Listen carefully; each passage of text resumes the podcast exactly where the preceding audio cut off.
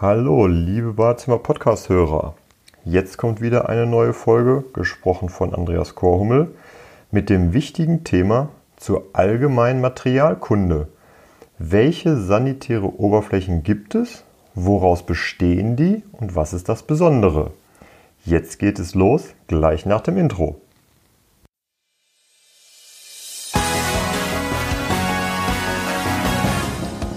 Sie hören den Badezimmer-Podcast, damit Sie einfach und entspannt den richtigen Installateur finden.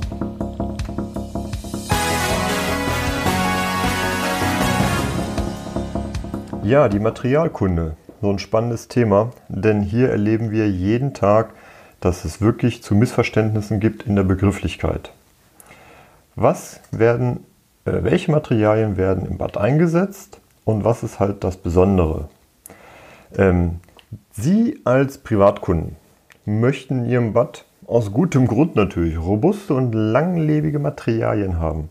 Diese sollten natürlich leicht und schonend zu reinigen sein. Deshalb ist es schon bei der Badberatung wichtig, auf die unterschiedlichen Eigenschaften der jeweiligen Materialien hinzuweisen und entsprechende Reinigungsempfehlungen zu geben, damit Sie auch lange, lange Freude an Ihrem schönen Badezimmer haben und nicht wie man das manchmal bei Autobahnraststätten oder stark frequentierten Restaurants sieht, dass dann der Chrom runterpoliert wurde von den äh, Armaturen oder auch im öffentlichen Bereich, auch von teuren Hotels. Immer wieder sehe ich, dass da die Armaturen schon beschädigt sind nach kurzer Zeit nach der Neueröffnung. Deswegen heute mal ein Thema, äh, welche Materialien werden im Badezimmer eingesetzt, woraus bestehen die, was ist das Besondere bei der Pflege. Fangen wir an mit ähm, einem ganz alten Material und zwar mit den emaillierten Oberflächen. Ein kleiner Ausblick in die Vergangenheit. Emaille oder Email ist, äh, kommt aus dem Französischen und heißt Schmelzglas. Dieser Produktionsprozess, das ist das Ergebnis, bei dem ein Rohstoffgemisch aus Quarz, Feldspat, Soda, Metalloxiden, Borax und Pottasche. Meist auf Stahl. Früher, es gibt noch alte gusseiserne Badewannen, äh, hat man das auch auf Gusseisen aufgebracht und bei hohen Temperaturen geschmolzen wird. Die so entstandene glasartige Schicht ist das Email. Die Eigenschaften sind kratzfest, äh, kratzfest hitzebeständig, sehr strapazierfähig und leicht zu reinigen. Die Oberfläche ist porenfrei und deswegen haben Bakterien kaum eine Chance, sich anzusiedeln. Wegen der hohen Wärmeleitfähigkeit von emaillierten Oberflächen fühlen sich diese, wie zum Beispiel eine, eine Badewanne, eine, eine Duschwanne, die fühlen sich halt kühl an ähm, und brauchen die Temperatur des Badewassers, damit sich das ein bisschen wärmer anfühlt. Moderne Badewannen aus äh, Stahlblech, welches dann emailliert wurde, sind relativ schlagfest. Sie können jedoch durch herabfallende Gegenstände beschädigt werden. Konzentrierte, säurehaltige Reiniger, und jetzt kommt das Spannende, können die Emailschicht angreifen. Die Oberfläche wird stumpf. Ich höre immer wieder, dass ganz viele Privatkunden denken, dass eine emaillierte Oberfläche äh, quasi unzerstörbar ist aber nicht nur durch herabfallende Gegenstände, sondern auch durch äh, Reiniger können diese Oberflächen stumpf werden. Deswegen ist bei der Reinigung und Pflege darauf zu achten, dass ein säure- und sandfreies, na klar, zerkratzen kann man die Oberfläche natürlich auch, ähm, äh, Mittel eingesetzt wird. Und wenn mal irgendwelche Abriebspuren drauf sind, dann gibt es ein Wannengummi, hier verweise ich auf die Interviewfolge äh, mit der Firma Kramer, wo über Reinigung gesprochen wurde. Äh, lassen die sich sehr gut in einem Wanngummi beseitigen. Sollte so eine äh, Stahlblechwanne zum Beispiel, welche emailliert wurde, ähm, mal repariert werden müssen, dann lassen sich kleinere Beschädigungen äh, mit einem Lackstift ausbessern oder es gibt halt auch spezielle Reparatursets, womit man das dann ausbessern kann. Das war das Thema Email. Das nächste, was wir alle kennen, ist halt Keramik bzw. Porzellan. Äh, dieses Material gibt es schon sehr, sehr lange.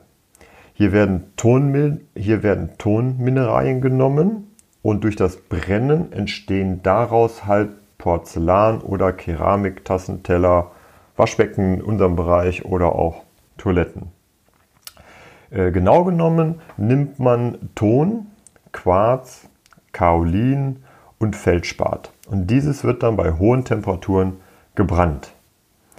Und in einem weiteren Brennvorgang erhält die Keramik eine dünne, glasartige Schicht. Das ist die eigentliche Glasur, das ist das, was wir halt sehen, was, was diesen schönen, äh, äh, brillanten Glanz gibt.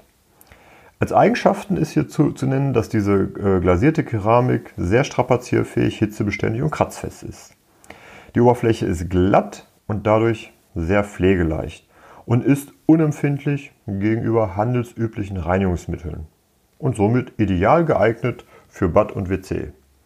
Natürlich ist es auch hier so, fallen Ihnen harte Gegenstände in das Waschbecken oder in die Toilette, kann es zu Rissbildung, kann es zu Rissbildungen und Beschädigung der Oberfläche führen. Auch können Gebrauchsgegenstände aus Metall Abriebspuren hinterlassen. Das sieht dann so aus, als ob da so Bleistiftkratzer äh, drauf sind. Diese grauen Striche äh, sehen aus wie Risse, können aber mit einem Spezialreiniger einfach entfernt werden, ohne dass die Glasur angegriffen wird. Wie pflegt man jetzt Keramik bzw. Porzellan? Handelsübliche Bad- und Essigreiniger reichen da an sich schon aus. Für eine schonende und zugleich gründliche Reinigung gibt es von der Firma Kramer, auch hier verweise ich wieder auf das Interview, ein, speziell, äh, ein spezielles Reinigungsmittel, nennt sich Emaillestar. Ähm, Metallabrieb, diese beschriebenen Bleistiftstriche, die aussehen wie Risse, aber halt wegpolierbar sind, lassen sich mit einem Wannengummi sehr gut entfernen. Sollte mal eine Beschädigung sein durch irgendwas, was in das Waschbecken hineingefallen ist, dann gibt es Reparatur, Lackstifte und größere Schlagschäden äh, gibt es einen ja, Reparaturset. Jedoch muss man sich darüber im Klaren sein, diese Reparaturen sieht man im Nachhinein immer. Es ist nur quasi eine Übergangslösung. Seit gut 30, 35 Jahren gibt es in unserer Branche ein neues Material, also 30, 35 Jahre neu, okay. Äh, und zwar das Acrylmaterial. Äh, dieser Name Acryl setzt sich zusammen aus dem griechischen Begriff Akros und Hyle. Bedeutet, äh, Akros ist spitz und Hyle heißt Materie und leitet sich ab durch den etwas strengen Geruch von der Acrylsäure. Für die Herstellung von Badewannen zum Beispiel werden Acrylplatten erwärmt und mit Unterdruck in eine Form gezogen. Nach dem Erkalten wird dann die Wannenrückseite mit Polyester und Glasfasergewebe verstärkt. Das ist auch ein ganz wichtiges Qualitätsmerkmal, denn in der heutigen Zeit finden Sie Acrylwannen überall, sowohl im Baumarkt, im Internet als auch beim Profi-Installateur und Sie können eine sehr gute Acrylwanne daran erkennen, dass ähm, die Oberfläche sehr schön glatt ist, super äh, das Licht sich drauf bricht, keine Kratzer schon im neuen Zustand sind und der Wannenrand gerade ist. Wir haben im Acrylbereich extreme Preisunterschiede und das ist so ein erster Indikator für Sie zu sehen, wie schön die Oberfläche glänzt und wie gerade die ist. Äh, die Oberfläche an sich ist leicht zu reinigen und beständig gegenüber den meisten Reinigungschemikalien. Wannen aus Acryl sind relativ stoßunempfindlich. Entscheidend für die Bruchfestigkeit ist die Stärke der Acrylschicht und die Qualität der Glasfaserarmierung. Daran sehen Sie wieder, zum Beispiel das Gewicht ist ein Indikator. Ist eine Wanne schwer, bedeutet das, dass die deutlich langlebiger und pflegeleichter sein wird als eine leichte Wanne. Das Schöne an Acryl ist, aufgrund der geringen Wärmeleitfähigkeit fühlen sich die Wannen aus Acryl warm an. Also selbst wenn sie sich in, äh, nackt in eine noch nicht gefüllte Badewanne reinsetzen. Das fühlt sich sympathisch an. Natürlich ähm, ist die Oberfläche äh, schlagzäh, trotzdem können harte Gegenstände die Oberfläche beschädigen. Sandhaltige Reinigungsmittel verursachen Kratzer, klar, und lassen die Oberfläche matt werden. Äh, Acryl ist nicht beständig gegenüber konzentrierten Entkalkern. Ganz wichtig. Also nicht auf die Idee kommen, wenn irgendwo Kalkablagerungen sind, so Entkalker zu, zu nehmen. Und, und, natürlich Lösemittel wie Aceton und na klar, starke Hitze ist ja äh, ein Kunststoff. Kann Acryl auch nicht vertragen. Äh, zu reinigen ist Acryl sehr, sehr simpel. Einfach nur mit, mit Seife und einem flüssigen, nicht scheuernden Badreinigern oder wieder äh, Reiniger von der Firma Kramer. Sehr schön ist die Reparatur. Kratzer können äh, mit einem speziellen Pflegemittel ganz einfach händisch auspoliert werden.